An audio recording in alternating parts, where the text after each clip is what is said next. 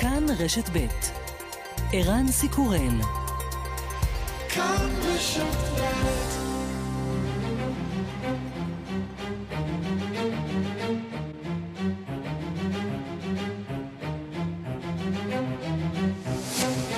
השעה הבינלאומית 27 ביוני 2023 והיום בעולם. לפחות עשרה בני אדם נהרגו במתקפת טילים רוסית שפגעה במסעדה פופולרית בעיר במזרח אוקראינה. לפחות 56 בני אדם נוספים נפצעו במתקפה. האם בכירים בצבא הרוסי ידעו על כוונתו של פריגוז'ין למרוד?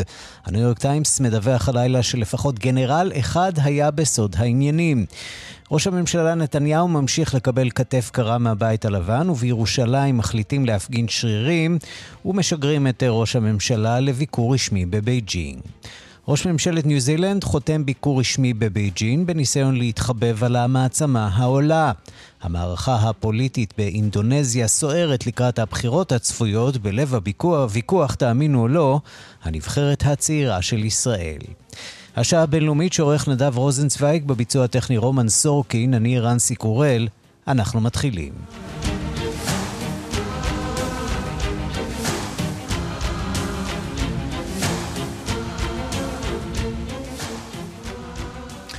שלום רב לכם, לפחות עשרה בני אדם נהרגו במתקפת טילים רוסית שפגעה במסעדה פופולרית בעיר במזרח אוקראינה. לפחות 56 בני אדם נוספים אה, נפצעו במתקפה בקרמטורסק. אה, הטיל הרוסי פגע במסעדה אה, שאותה נהגו לפקוד עיתונאים, עובדי סיוע וחיילים. שלושה מבין ההרוגים הם נערים, בהן תאומות בנות 14, והחיפוש אחר ניצולים נמשך גם כעת. שלום לכתבנו בן יניב. שלום ערן. אירוע קשה מאוד. נכון, אז אם מישהו חשב שהקרבות הפנימיים על הכוח של המעצמה הרוסית בין פוטין לכוח אה, וגנר אה, יגרמו לרוסים אה, להפסיק את מה שנראה לכאורה כפשעי מלחמה כנגד אוקראינים חסרי ישע וחסרי למעשה כל הגנה, אז הדבר הזה לא משתנה כי מתקפות הטילים על ערי אוקראינה ממשיכות. אז כאמור, עשרה הרוגים ועשרות פצועים במתקפת טילים רוסית על העיר האוקראינית. צפונית קרמטורסק שבמזרח אוקראינה. בין ההרוגים, כמו שציינת ערן, גם תאומות בנות 14, עוד קבוצה של ילדים וצעירים ועשרות פצועים. התמונה לא ברורה גם עכשיו, שעות לאחר האירוע. אה, קרמטורסק אמנם ניצאת אה, בשליטת אה, קייב, אך היא סמוכה מאוד לשטחים שנכבשו בידי כוחות רוסיה, וזו לא הפעם הראשונה שהעיר הזו סופגת מכת אש קטלנית על תושביה החפים מפשע. לפני כמעט שנה הייתה מתקפה על תחנת הרכבת. הרכבת אה, בעיר, כשתושבי העיר ניסו להימלט ממתקפה מחודשת של הרוסים וניסיון כיבוש באזור הזה, אז גם כן נהרגו עשרות בני אדם. הטיל, כמו שציינת, פגע במסעדה פופולרית מאוד בעיר, כזו שידועה כחביבה גם על חיילים שמגיעים מהחזית, עיתונאים המסקרים את המלחמה ומתגוררים בה, וגם התושבים המקומיים. בואו נשמע את אחת מעדות הראייה. Ну, я прибежала сюда после взрыва уже. потому как меня тут кафе я арендовала. Я пофотографировала в кафе тоже, все повылетало. Можете пройти посмотреть, там ни стекол, ни... כן, אז אני התחלתי לרוץ ברגע ששמעתי את הפיצוץ, מיד לאחר מכן הגיע עוד פיצוץ בסמוך לקפה, הכל התפוצץ, היה רועש מאוד, כל החלונות התנפצו עלינו. אני לא מאמינה שאנחנו חווים את האימה הזו במאה ה-21, והנשיא ולודימיר זלנסקי מדבר הלילה לאחר המתקפה הקשה מאוד הזאת בקרמטורסק, מכנה את הפעולה מעשה טרור ואומר ישנו רק פתרון אחד, לגרום לרוסיה להיות מובסת בשדה הקרב ולהביא אותה כדי שתיתן דין וחשבון על מעשיה, ככה הוא נשמע. Кожен такий прояв терору знов і знов доводить і нам, і усьому світу, що Росія заслуговує лише на одне за наслідками усього, що вона наробила: поразку та трибунал, справедливі та законні суди. כן, אז בינתיים האוקראינים מדווחים הבוקר, ערן, על התחדשות ירי המרגמות על ערי אוקראינה הסמוכות לגבול הרוסי, בעיקר באזור חרקיב, אזור שאת האמת לא ספג אש מרובה מדי בזמן האחרון, כי הוא די נמצא בדומיננטיות אוקראינית, אבל לפני כמה דקות מדווחים בקייב על מותה מותם של שלושה בני אדם לפחות במתקפת רקטות או מרגמות נוספת מהצד הרוסי. נגיד לסיום שקרבות השליטה, כמו שאמרנו, הפנימיים בין פוטין לבין כוח וגנר והעברתו של פריגוז'ין לבלארוס ממש לא גרמו למישהו שם להפסיק את האש במה שנראה כהמשך פשעי המלחמה של שלטון הקרמלין. כן, ולכאורה כוח וגנר אמור להתפרק מנשקו בתוך יומיים שלושה, נחכה ונראה עד כמה הסיפור הזה קורה. וזה רק לכאורה, אנחנו יודעים שיש לא מעט תיאוריות לגבי למה הם מועברים כעת לבלארוס, המפקד שלהם ואולי גם חלק מלוחמיו, אולי כמשהו יותר גדול, נשאיר את זה במסגרת הספקולציות, אבל בהחלט משהו שבקייב גם כן מסתכלים עליו בדאגה. כן, הרבה ניסיונות אה, לפצח ולהבין מה קרה שם אה, בשבת האחרונה, כנראה שאנחנו יודעים רק חלק קטן מהסיפור הזה. בן יניב, כתבנו, תודה. תודה, ערן. ושלום לכתבנו בוושינגטון, נתן גוטמן. שלום ערן. האם בכירים בצבא הרוסי ידעו על כוונתו של פריגוז'ין למרוד? הניו יורק טיימס מדווח הלילה שלפחות גנרל אחד היה בסוד העניינים. מה הפרטים שמפרסם מהניו יורק טיימס הבוקר?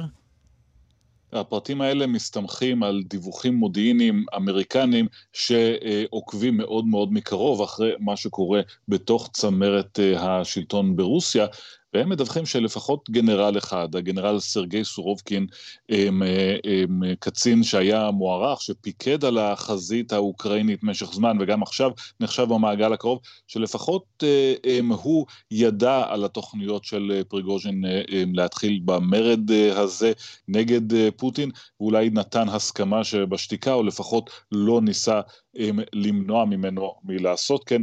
למה הפרט הזה חשוב? כי זה מעיד אולי שאם יש גנרל אחד, אולי יש יותר מאחד, יכול להיות שפריגוז'ין יצא למהלך הזה בגלל שהוא הניח שהצבא הרוסי בסופו של דבר יהיה איתו במהלך וינסה להפיל את השלטון של ולדימיר פוטין, כאשר בתוך הצבא אה, בתוך הצמרת של הצבא הרוסי, לפי הדיווחים האמריקניים, או לפי הערכה האמריקנית לפחות, יש אי שביעות רצון מהאופן שבו המלחמה הזאת מתנהלת, ולכן היה כאן איזשהו שיתוף של אינטרסים בין הגנרלים לבין אה, פריגוז'ין בניסיון הזה להפוך לפחות את הצמרת, את ה, את, אה, להדיח את שר ההגנה ולשנות את האופי שבו המערכה הצבאית הזאת מתנהלת, לכן לפי הדיווח הדי דרמטי, צריך לומר, גנרל בכיר אחד לפחות ידע על הכוונות של המרד.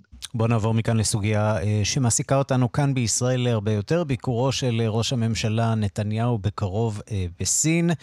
אה, גורמי ביטחון מוטרדים בעיקר מהעיתוי שנתפס אה, כגרוע מבחינה אה, טקטית, בעיצומו של שיתוף פעולה טוב מאוד בין ישראל לארצות הברית ברמה הביטחונית, אבל קשר לא טוב ברמה הפוליטית. האם יש חשש שהידוק הקשרים עם סין יחריף את המצב שמתוח ממילא בין ישראל לארצות הברית, בין שני הממשלים? יש את אה, שאלת העיתוי ויש את שאלת המהות. מבחינת העיתוי ברור שיש כאן איזושהי עקיצה קלה, בין אם מתוכננת או לא מתוכננת, אני מניח שמתוכננת, כלפי האמריקנים. רוצה לומר, אה, אם ביידן לא יזמין את אה, נתניהו, נתניהו ייסע לשי וייפגש איתו עם היריב הגדול של ג'ו ביידן. זה לא משהו שמכתיב מדיניות אמריקנית או משנה משהו, אבל יש פה לפחות ברמה, ברמת הנראות איזשהו אה, אה, צעד שקצת אה, צורם כמובן במערכת היחסים. אבל ברמה המהותית, כן, ארה"ב נמצאת בעיצומו של מאבק כוחות מול סין, וזה קורה בכל החזיתות, זה קורה גם באזור עצמו, בזירה עצמה, זה קורה בחזית הטכנולוגית, בחזית המסחר, זה קורה, כפי שראינו בחודשים האחרונים, גם בשאלת ההשפעה הסינית במזרח התיכון, כפי שראינו אחרי המעורבות הסינית בתיווך בין סעודיה ואיראן. ולכן ארצות הברית רוצה שהמדינות שנמצאות בצד שלה, יהיו בצד שלה, וישראל היא בצד של אה, אה, ארצות הברית אה, באופן הכי מובהק בעולם אולי, ולכן זה מסוג הדברים שנמצאים בשיח ארוך בין ארצות הברית לישראל, אנחנו יודעים שמדי פעם זה מגיע לאיזושהי נקודת חיכוך, כמו שהיה בשנים האחרונות סביב שאלת רכישת ההשקעות הסיניות בישראל, שארצות הברית ניסתה להגביל. ושוב, זה לא עוזר יותר מדי, לא מה שיכריע את היחסים בין ישראל לארה"ב, ולאמריקנים היו מעדיפים שבנות הברית שלהם יישארו רק בצד שלהם. האם זה גורם לאמריקנים לשקול מחדש להזמין את ראש הממשלה נתניהו לביקור בוושינגטון? אני לא חושב, אנחנו שמענו גם אתמול את השגריר אה, היוצא, תום ניידס, אומר שאין לו ספק שנתניהו יוזמן לוושינגטון, זו רק שאלה של עיתוי, הוא הזכיר שנתניהו בילה יותר שעות בחדר הסגלגל מכל אה, מנהיג אחר אה, בעולם, ושיש ידידות שם.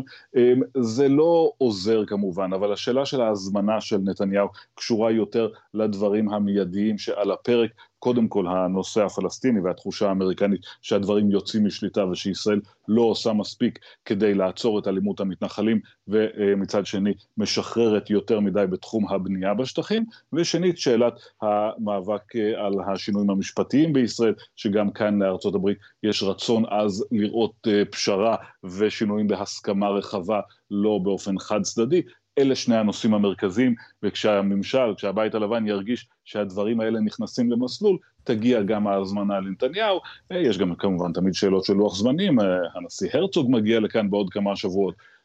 ביקור אם יהיה, יהיה רק אחר כך, יש עצרת הכללית של האו"ם, אפשר לעשות משהו סביב זה באזור ספטמבר, יש אפשרויות עוד להמשך, כרגע ההזמנה עדיין לא בדואר. נתן גוטמן, כתבנו בוושינגטון, תודה.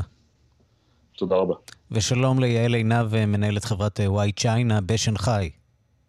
שלום לך, ערן. תרשי לי לנחש שהרפורמה המשפטית לא ממש מטרידה את הסינים, אה, ואין לה תפקיד בשיקולים האם להזמין או לא להזמין את ראש הממשלה נתניהו לביקור. זה לא רק שזה לא אה, משפיע, זה לא מעניין אותם וזה לא חשוב להם, אה, אין שום תזכורת לזה בתקשורת. הסינית. אתה לא יודע בכלל שיש הפגנות, אתה לא יודע ש... שיש רפורמה משפטית. אין בכלל אזכור. אין אזכור בכלל. בכלל, סין הרי יש לה את, את הדבר הזה שהיא לא מתערבת בעניינים פנימיים של מדינה אחרת, לכן, בניגוד לארה"ב, לא תשמע ביקורת מצידם על מדיניות כזאת או אחרת, אם זה המתנחלים ואם זה דברים אחרים. מה שמעניין את סין באמת זה אה, להיות אה, מעצמה גלובלית, להיות בעלת השפעה, אה, כמו שהיא התערבה וטיווחה בין סעודיה לבין איראן. היא הולכת, אה, היא הציעה את עצמה כמתווכת אה, הולמת אה, לסכסוך הישראלי-פלסטיני. ורק לפני שבועיים היה ביקור מאוד מתוקשר אגב של, של עבאס בסין, mm-hmm. ומן הסתם אחר כך מזמינים גם את נתניהו כדי להמשיך בתפקיד הזה שהיא, רואה, שהיא לקחה על עצמה כמתווכת בין הצדדים. זה ניסיון מה, לעקוץ את האמריקנים או לתקוע איזה סוג של טריז בין הברית לאחת מבעלות בריתה הקרובות ביותר, או שהסינים לא מסתכלים על זה ככה בכלל, מהפריזמה הזאת? בדיוק ככה. אם אפשר, למה לא? הסינים mm-hmm. כבר מזמן קראו לשיטה הזאת ברבר נגד ברבר. יש להם ממש שם כזה בסינית מאוד מאוד יפה, משסים את הברברים אחד נגד השני ונהנים מהעמדה הזאת באמצע. זה גם באיזשהו מקום גם מה שנתניהו עושה כרגע. הוא, אה, הרי זה היה רק עניין של זמן עד שהוא יתגרד טיפה באמריקנים באיזשהו קשר עם סין. אם זה, אני חשבתי שזה יבוא באמצעות איזה אישור של איזה מכרז שכרגע תקוע או משהו אחר, אבל הוא עשה את זה אה, באמצעות הביקור. זה מבחינתם ארצות הברית היא אויב מספר אחד, ווייס ורצה. אה, למשל, אחד הדברים המעניינים שקורים, כל המדינות אגב שבאמצע, כמו, כמו ישראל והרבה מאוד מדינות אירופאיות, הן צריכות שם לשחק בין הטיפות, וזה לא מאוד פשוט, וזה הולך ונעשה יותר ויותר מסובך. אנחנו ראינו שאחרי השיחה המאוד אה, משמעותית בין אה, הנשיא שי ג'ינפינג והנשיא ביידן לפני כשנה, השיחה הראשונה, זאת הייתה שיחה טלפונית והיא הייתה פורצת דרך, והשיחה הראשונה שעשה הנשיא שי ג'ינפינג אחרי השיחה עם ביידן הייתה לנשיא הרצוג שלנו. עכשיו תגיד, מה מעניין אותו עכשיו דווקא לדבר עם ישראל. נכון. זה ממש להכניס אצבע בעין של האמריקנים ולגלגל ולהגיד להם, תראו, אנחנו בכל מקום, אנחנו, אה, וכולל אה, עם בת הברית הכי קרובה שלכם, אם אנחנו רוצים, אנחנו נגיע אליהם. אז כרגע כל אחד אה, בעצם משתמש, זה בדיוק הברבר נגד ברבר, כל אחד משתמש בשני אבל זה במידה רבה סוג של הצגה. השאלה איזה תוכן יוצקים לתוך הדבר הזה, והאם יש סיכוי או סיכון. תלוי את מי שואלים כמובן, אה, לשיתוף פעולה מעמיק יותר אה, עם אה, סין, לא רק ברמה הכלכלית והמסחרית, אלא אולי אפילו ברמה האסטרטגית. זה מאוד מאוד חשוב, אני חושבת, מה שאתה אומר, וזה בדיוק העניין. כרגע כל המדינות באמצע הולכות בין הטיפות והן לא יכולות. ישראל בכלל מנועה מיחסים צבאיים או ביטחוניים עם סין משנת 2000, עוד מאז אירוע פלקון. עסקת הפלקון, כן. בדיוק, פסקת הפלקון שלא יצא לפועל, ומאוד העליבה את הסינים, ומאז אין בכלל קשרים ביטחוניים וצבאיים, ועד לאחרונה היו אפילו אה, טכנולוגיות דו-שימושיות, היו יכולות לעבור בדרך לסין, מאז אה, השנה שעברה, כאשר ארה"ב החמירה את הפיקוח אה, והביאה את ועדת ההשקעות לבדוק כל עסקה ועסקה, גם לטכנולוגיות דו-שימושיות אין מקום כרגע בסין. החברות הישראליות וחברות בריטיות בריטיות לצורך העניין, כולן נאנקות תחת הדבר הזה, כי הן לא יודעות, הן חייבות לבחור צד. חברה אמריקאית לא תיכנס לסין וככה, ו, וככה ההפך.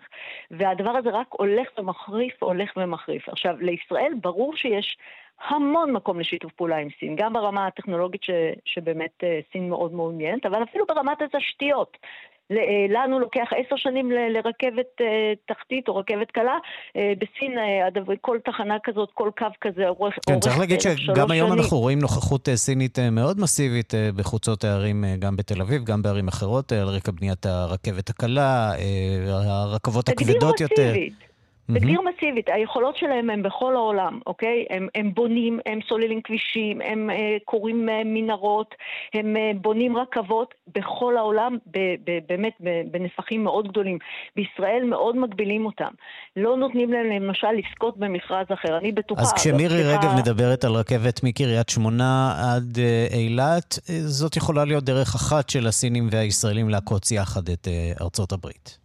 נכון, אבל לא לא יתמלא, אנחנו כבר ראינו כמה מכרזים של תשתיות שהוציאו אה, את הסינים החוצה. לא נתנו להם בגלל הלחץ האמריקני.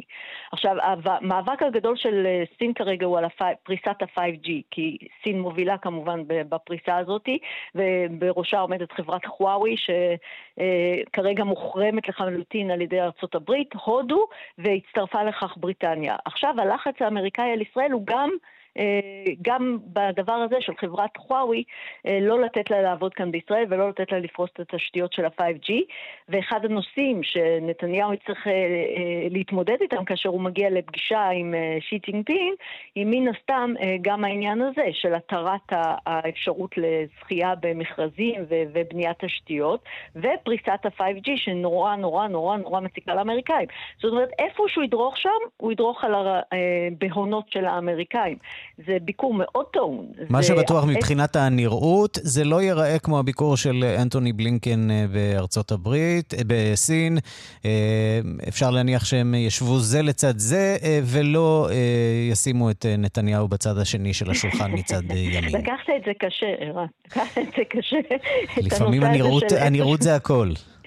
אצל הסינים הנראות היא יותר מהכל. אתה יודע שבזמנו הם מאוד מאוד אהבו את, את, את, את פרס. את, mm-hmm. את אה, זיכרונו לברכה. וכל פעם שהוא היה מגיע לביקור בסין, היו שמים דגלים על כל השדרה המרכזית, ומקבלים אותו בחדר המרכזי בהדרת כבוד. לעומת זאת, ראשי ממשלה אחרים ביניהם, אגב, נתניהו, לא זכו לכבוד הזה, ו- ונתנו להם הרבה פחות. הכל זה סימנים, הכל זה נראות. אה, יהיה מעניין אה, לראות אם ככה באיזה חדר מעניין. הם יבחרו, וכמה כן. דגלי ישראל יתלו שם בשדרה הראשית. אנחנו כמובן נעקוב כשזה יקרה. יעל עינב, מנהלת חברת וואי צ'יינה בשנגחאי, תודה רבה לך על הדברים. תודה, ערן. אנחנו נשארים בסין ויחסיה עם מדינות uh, קטנות. מי שלא מהסס לבקר בסין הוא ראש ממשלת uh, ניו זילנד, קריס היפקינס, המדינה הקטנה והמערבית שבקצה הדרום-מזרחי של העולם, שמנסה לבנות uh, גשרים עם השכנה המאיימת, ובעיקר לא להיקלע למוקשים. השבוע שאלו את היפקינס אם נשיא סין הוא דיקטטור, שאלה שעליה השיב השבוע הנשיא ביידן בחיוב. היפקינס גמגם, ניסה להשיב בצורה אלגנטית יותר. הסינים הם אלה שיכריעו מהי השיטה הפוליטית שלהם, לא אנחנו. אנחנו. התבטאות שעוררה ביקורת מבית בעיצומה של מערכת בחירות סוערת, ככל שמערכת בחירות בניו זילנד יכולה להיות אה, סוערת. אז מה ניסה צ'יפי להסיק בביקור? הדיווח של ענת גיא מניו זילנד. יריביו הפוליטיים של קריס היפקינס, המכונה צ'יפי, ראש ממשלת ניו זילנד, ביקרו נחרצות את בחירתו של צ'יפי להגיע לביקור בסין במטוס רשמי, עם מטוס ריק נוסף שילווה את המשלחת, רק ליתר ביטחון. ראשי המפלגה השמרנית מתחו ביקורת על הבזבוז המשווע של כספי המיסים, שלא לדבר על זיהום האוויר האדיר שמטוס כזה מייצר. דוברו של צ'יפי הסביר כי השימוש במטוס נעשה בשל תקלות חוזרות ונשנות שהתגלו במטוס הרשמי, ושאר בעבר גרמו לעיכובים משמעותיים בלוחות הזמנים של מנהיגי המדינה. בשל חשיבות הביקור של המשלחת הניו זילנדית בסין, המרחק הרב בין אוקלנד לבייג'ין וגודל המשלחת המלווה, נראה כי מטוס גיבוי הכרחי להבטחת הצלחת הביקור ולצליחתו ללא עיכובים טכניים. ואכן, המשלחת הקיווית הגיעה בשלום ביום שני האחרון לביקור בן שבוע בסין במטרה להגדיל ולחזק את קשרי המסחר עם המעצמה העולמית. עם זאת, אלה אינם יחסים פשוטים והביקורת הציבורית המושמעת בניו זילנד איננה עדינה ומלמדת על הבדלים משמעותיים בתפיסות עולם ואפילו בסדר יום חברתי-כלכלי. כך למשל ניו זילנד היא אחת היצואניות החשובות של פרות לסין.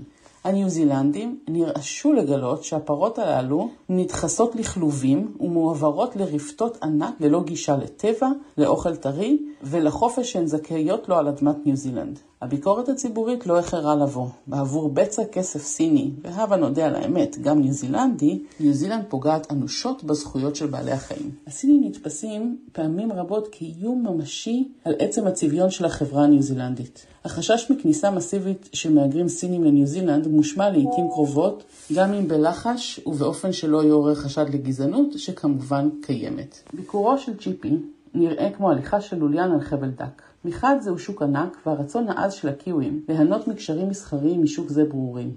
מצד שני, יחסה של סין למיעוטים שחיים בתוכה, והפגיעה הקשה בזכויות אדם של אזרחיה, לצד המתיחות הימית בין ארצות הברית לסין, השאיפה הלא מוסתרת של סין לקבל מעמד משמעותי ומשפיע בפסיפיק, האיומים המושמעים מצידה של סין על טיוואן, והשתיקה הסינית נוכח התוקפנות הרוסית באוקראינה, כל אלה מהווים אתגר דיפלומטי לא פשוט למשלחת הניו זילנדית.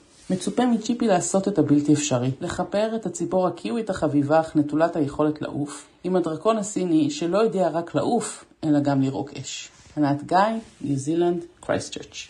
כן, סיפור של דרקון אה, וציפור. בפברואר 2024 תארכנה באינדונזיה הדמוקרטיה השלישית בגודלה מגה בחירות לנשיאות, לפרלמנט, לבתי המחוקקים האזוריים, ותשומת הלב שם אה, כמובן בבחירות אה, לנשיאות, התפקיד הרם ביותר. ומתברר שגם הסוגיה הישראלית הופכת עכשיו לחלק ממערכת הבחירות, או ליתר דיוק הנבחרת הצעירה שלנו. שלום לדוקטור גיורא אלירז. שלום רב. מומחה בין היתר לאינדונזיה מן הפורום אה, לחשיבה אזורית. אז איך ישראל הפכה לנושא במערכת הבחירות באינדונזיה המוסלמית? במרץ התגלגלו הדברים מאוד מהר, כאשר אינדונזיה עמדה במאי לארח את, את משחקי הכדורגל עד, עד גיל 20, והתחילה להתעורר התנגדות לאירוח הישראלי, ובסופו של דבר זה נגמר בכך שנלקחה מאינדונזיה זכות די יוקרתית של אירוח המשחקים, דבר שהיא לא עשתה עד אז.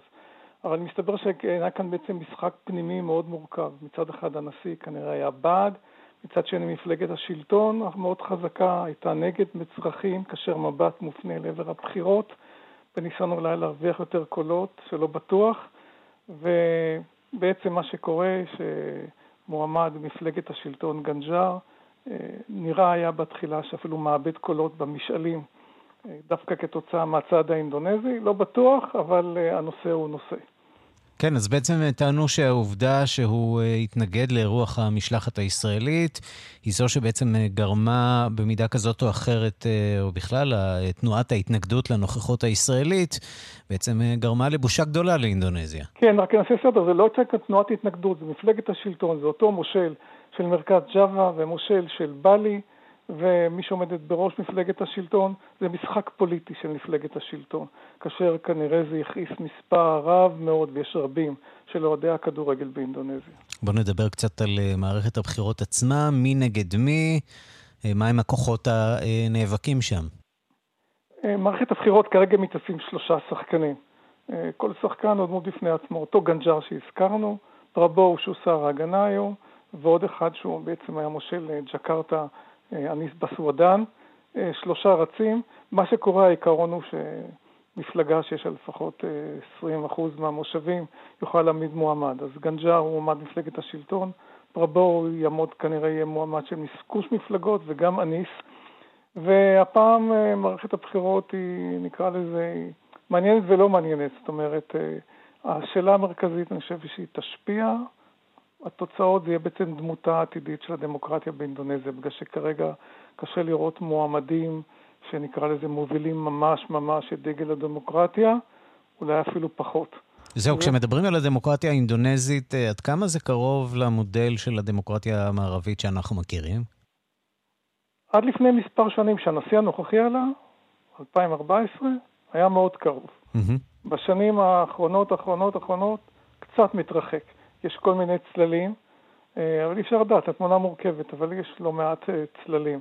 עדיין דמוקרטיה, המשחק הדמוקרטיה מתקיים על פי הכללים המקובלים הפורמליים, אבל בתכנים יש, אה, שנושא גם כן קשור לנושא חקיקה וכדומה, אפילו דמותו של אותו פרבור שכרגע נראה מועמד מאוד רציני, שהוא בעצם גנרל מתקופה הפרה-דמוקרטית, הדיקטטורית, שגם כן כבר מעלה סימני שאלה, והיום מסתמן דווקא כמועמד רציני.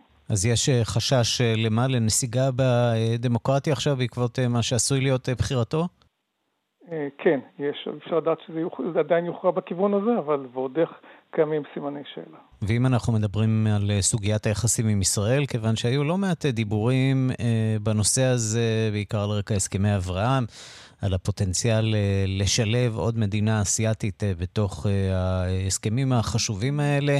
האם אינדונזיה היא מועמדת טבעית, או לא יכולה להיות מועמדת טבעית להצטרפות לסוג כזה של עסקה בינלאומית של הכרה בישראל? תראה, התשובה כרגע ניתנת בעצם הסוגיה שדיברנו עליה. אם אפילו בנושא כדורגל, נבחרת כדורגל, כולו ספורט, והמחויבות, אתה מארח משחקים, אתה מתחייב לקבל את כולם. ואפילו השגריר הפלסטיני בג'קרטה אומר להם, חבר'ה, זה לא סוגיה, תעזבו, זה לא, זה לא פוגע במחויבות שלכם לנו, יש לכם, יש מחויבות לחוקים בינלאומיים. ויש את התקדים של קטאר, שאפילו קיבלה אוהדי כדורגל ישראלים בדבר כל כך פשוט, שנורא קל, נקרא לזה, ללכת לכיוון ישראל. אז, אז, אז, אז מה קורה כאן בעצם? זה מה, זה סוג של אה, פופוליזם, חוסר יכולת אה, להגיע לפשרות? מה, מה קרה כאן בעצם להערכתך? יש כאן איזה אנכרוניזם אינדונזי שקשה להבין אותו. הם מנפנפים כל הזמן בחוקה מ-45, מאבק בקולוניאליזם, והם מנהלים איזה, איזה שיח, רטוריקה, הייתי אומר קצת לא עדכנית בנושא הזה. לא עדכנית, וגם זה נוגע גם לריאליה. עובדה, כל מיני, מצטטים את המבוא לחוקה מ-45, מאבק בקולוניאליזם, מטיחים מול ישראל, כשרוסיה נכנסה לאוקראינה, אף אחד לא נפנף בסעיף הזה. ובוא נודה על האמת, גם לאינדונזיה עצמה יש היסטוריה של קולוניאליזם מול מזרח תימור. כן, אבל היא, זה, זה נגמר. ברגע שקמה הדמוקרטיה, הם הציעו בצורה מאוד מפורשת שכדמוקרטיה אנחנו לא יכולים להיות מעורבים בכיבושים, והם ויתרו בנושא. אז בשלב הזה להערכתך, הסיכוי, ודאי בעיצומה של מערכת בחירות, שנראה איזשהו שינוי ביחס לישראל? להוציא חריג אחד. מה? אם יהיה כאן איזה מהפך בנושא בין ישראל אה, לערב הסעודית, לפי דעתי, כללי המשחק השתנו גם מול אינדונזיה. מעניין. זאת אומרת, כן, זה, זה, זה הגורם המשנה, האלמנט המרכזי. דוקטור אה, גיורא אלירז, הפורום לחשיבה האזורית, תודה רבה לך על הדברים. תודה רבה.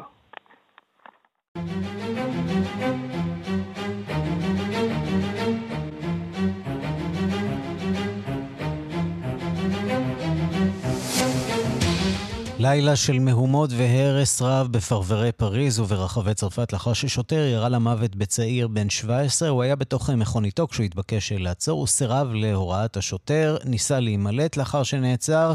השלטונות חוששים מהסלמת המהומות עד כדי עוד התקוממות בפרברים. הנשיא מקרו מביע הזדהות עם משפחתו של הצעיר ומבטיח הליך משפטי מהיר נגד השוטר היורה. הדיווח של כתבנו בפריז, גדעון קוץ. D'abord, je veux ici dire l'émotion de la nation tout entière après euh, donc euh, ce qui est arrivé euh, et euh, la mort du jeune Naël et dire à, à, sa famille toute notre solidarité et l'affection de la nation. Nous avons un adolescent qui, euh, qui a été tué, c'est euh, inexplicable, inexcusable et d'abord ce sont des mots d'affection, de peine partagée, de soutien à sa famille et à ses proches. כן, ואלה הדברים שאומר נשיא צרפת עמנואל מקרו היום. שלום לכתבנו בפריז גדעון קוץ. שלום וברכה. כן, מקרו, אגב, אומר דברים אלה במהלך ביקור ממושך במרסיי. מרסיי עיר אה, קשה כשלעצמה, היו שם לאחרונה הרבה מאוד חיסולי חשבונות, התפרעויות וגם התנגשויות עם המשטרה.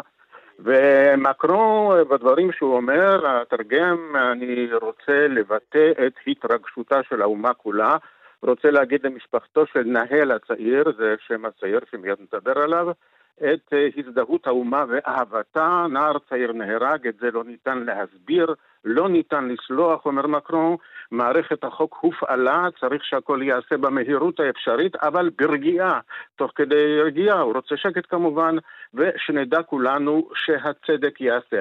מעניין בדברים האלה, מקרון אה, שם את עצמו כמובן אה, לצד האומה, הוא הנציג של האומה ולא של המשטרה. אה, שעברה כאן כנראה עבירה חמורה ביותר. אה, הצעיר בן ה-17, כפי שאמרת, אה, נהרג כשסירב לציית להוראות שוטר. ועל אי ציות להוראות לשוטרים כבר היו פה איזה אלפי, אלפי מעצרים, אלפי מעצרים mm-hmm. ומרדפים מתחילת השנה.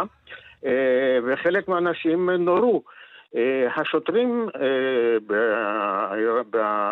בעצם עיר הפרבר ננטר במערב פריז אה, טענו שהם ירו להגנה עצמית, השוטר הזה ירה להגנה עצמית.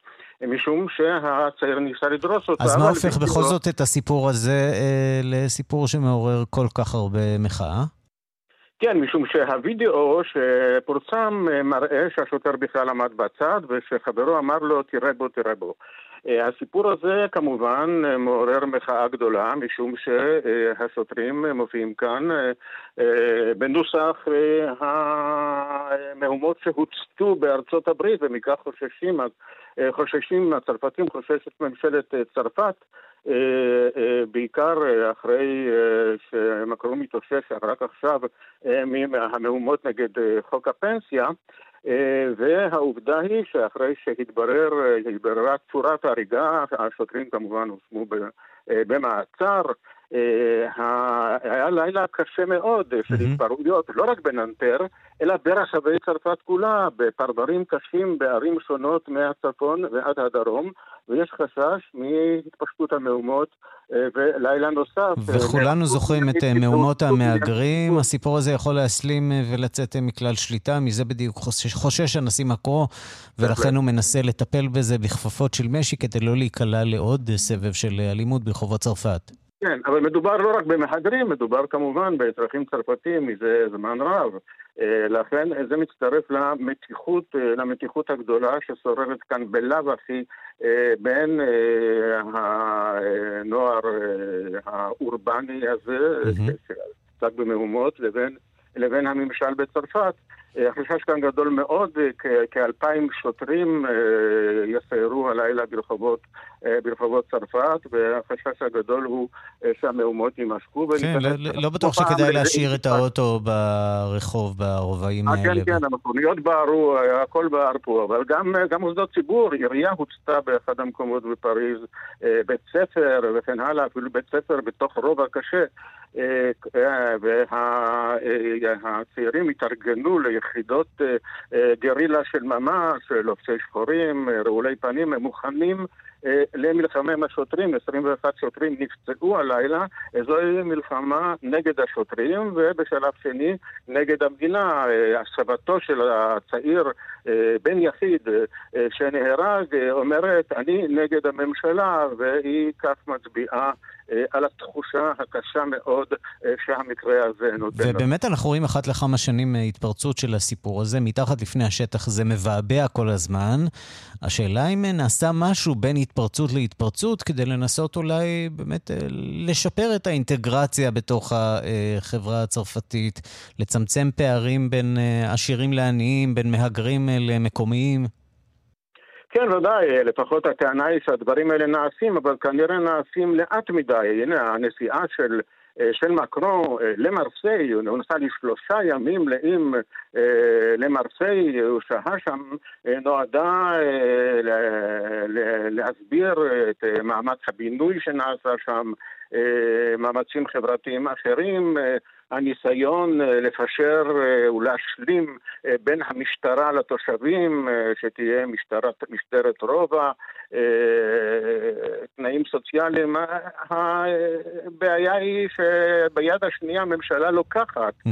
היא, היא, היא, היא מחמירה את ה... את הדרישות uh, כדי להעניק uh, סיוע, סיוע חברתי. טוב, אז, אז פשוט uh, זה לגמרי לא. גדעון קוץ, כתבנו בפריז, תודה. בהחלט, תודה.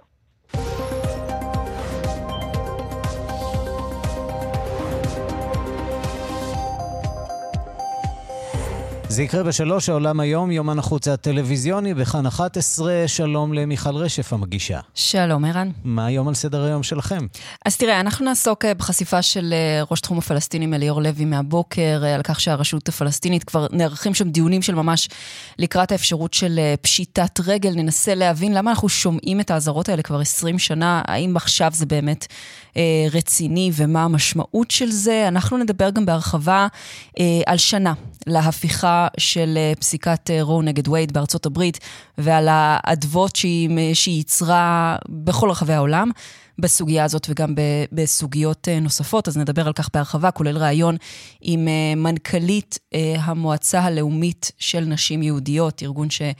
אה, נאבק אה, ככה מאוד פעילים mm-hmm. בתחום הזה והצליח לעזור ליותר מעשרת אלפים נשים לעבור את ההליך הזה בארצות הברית בשנה החולפת. גם נדבר על הזווית היהודית שהיא מאוד מעניינת בסיפור הזה. אה, נהיה גם בקוריאה הדרומית, שבאבחת החלטת ממשלה אחת כל תושביה הפכו להיות צעירים בשנה אחת. נדבר על חישוב הגיל שם, השיטה שם לחישוב הגיל שהיא מאוד מעניינת ושונתה עכשיו על ידי נכון. הממשלה.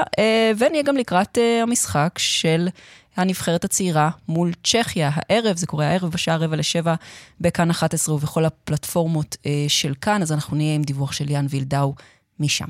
מיכל רשף, שלוש בצהריים, בעוד כרבע שעה ממש, ממש בכאן כך. 11. תודה. תודה. נשיא ברזיל לשעבר בולסונארו בצרות במסגרת הליך משפטי נגדו בוועדת הבחירות המרכזית. אה, החליט שופט פדרלי שיש למנוע ממנו התמודדות אה, בבחירות לנשיאות המדינה, בבחירות אה, הבאות. שלום לתום אורגד, כתבנו בברזיל. שלום. אז האם בולסונארו אכן מורחק מהפוליטיקה הברזילאית עד 2030?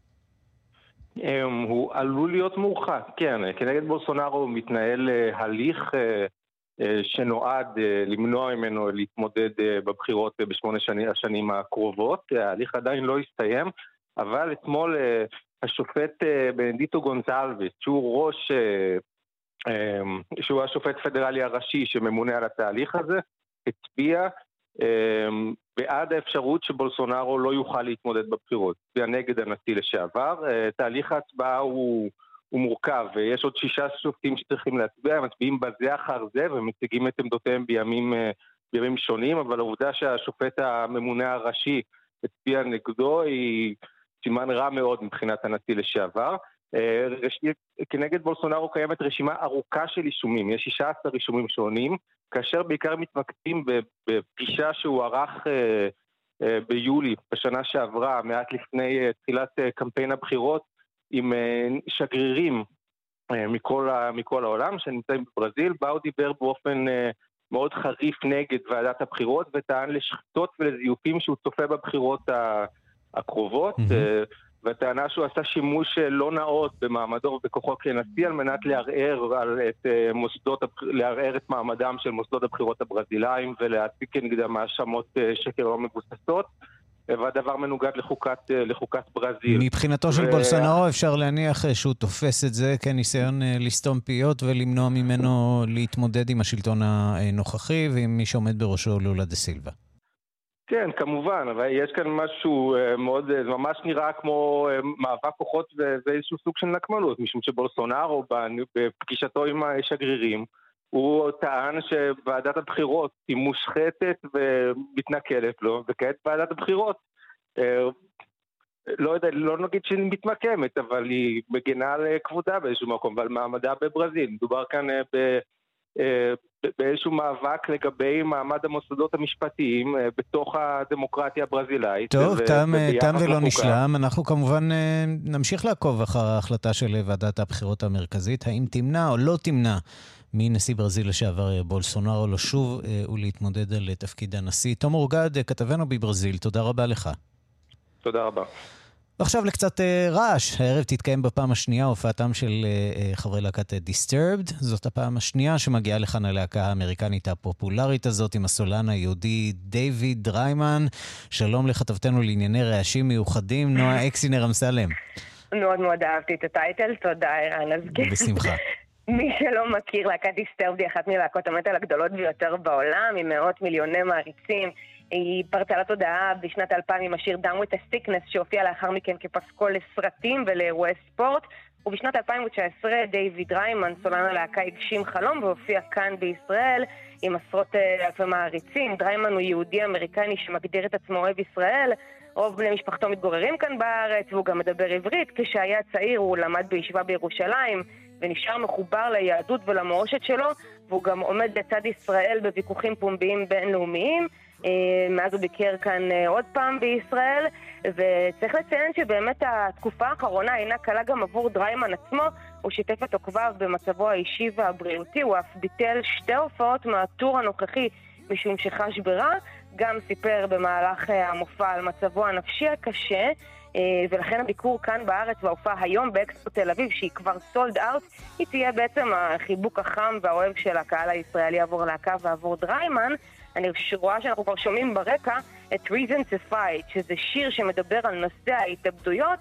זה השיר שראו בו ממש בסיבוב הנוכחי את אה, דיוויד נשבר, הוא פורץ בדמעות אה, במהלך המופע, הוא גם שיתף באומץ שחש תחושות אובדניות בעצמו, ושעשה מאמץ אה, גדול להתגבר עליהן, והערב ללא ספק הוא יקבל את החיבוק החם הזה, ואולי אפילו המשפחתי שלו כאן בישראל.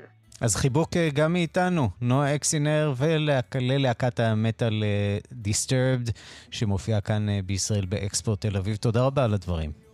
תודה.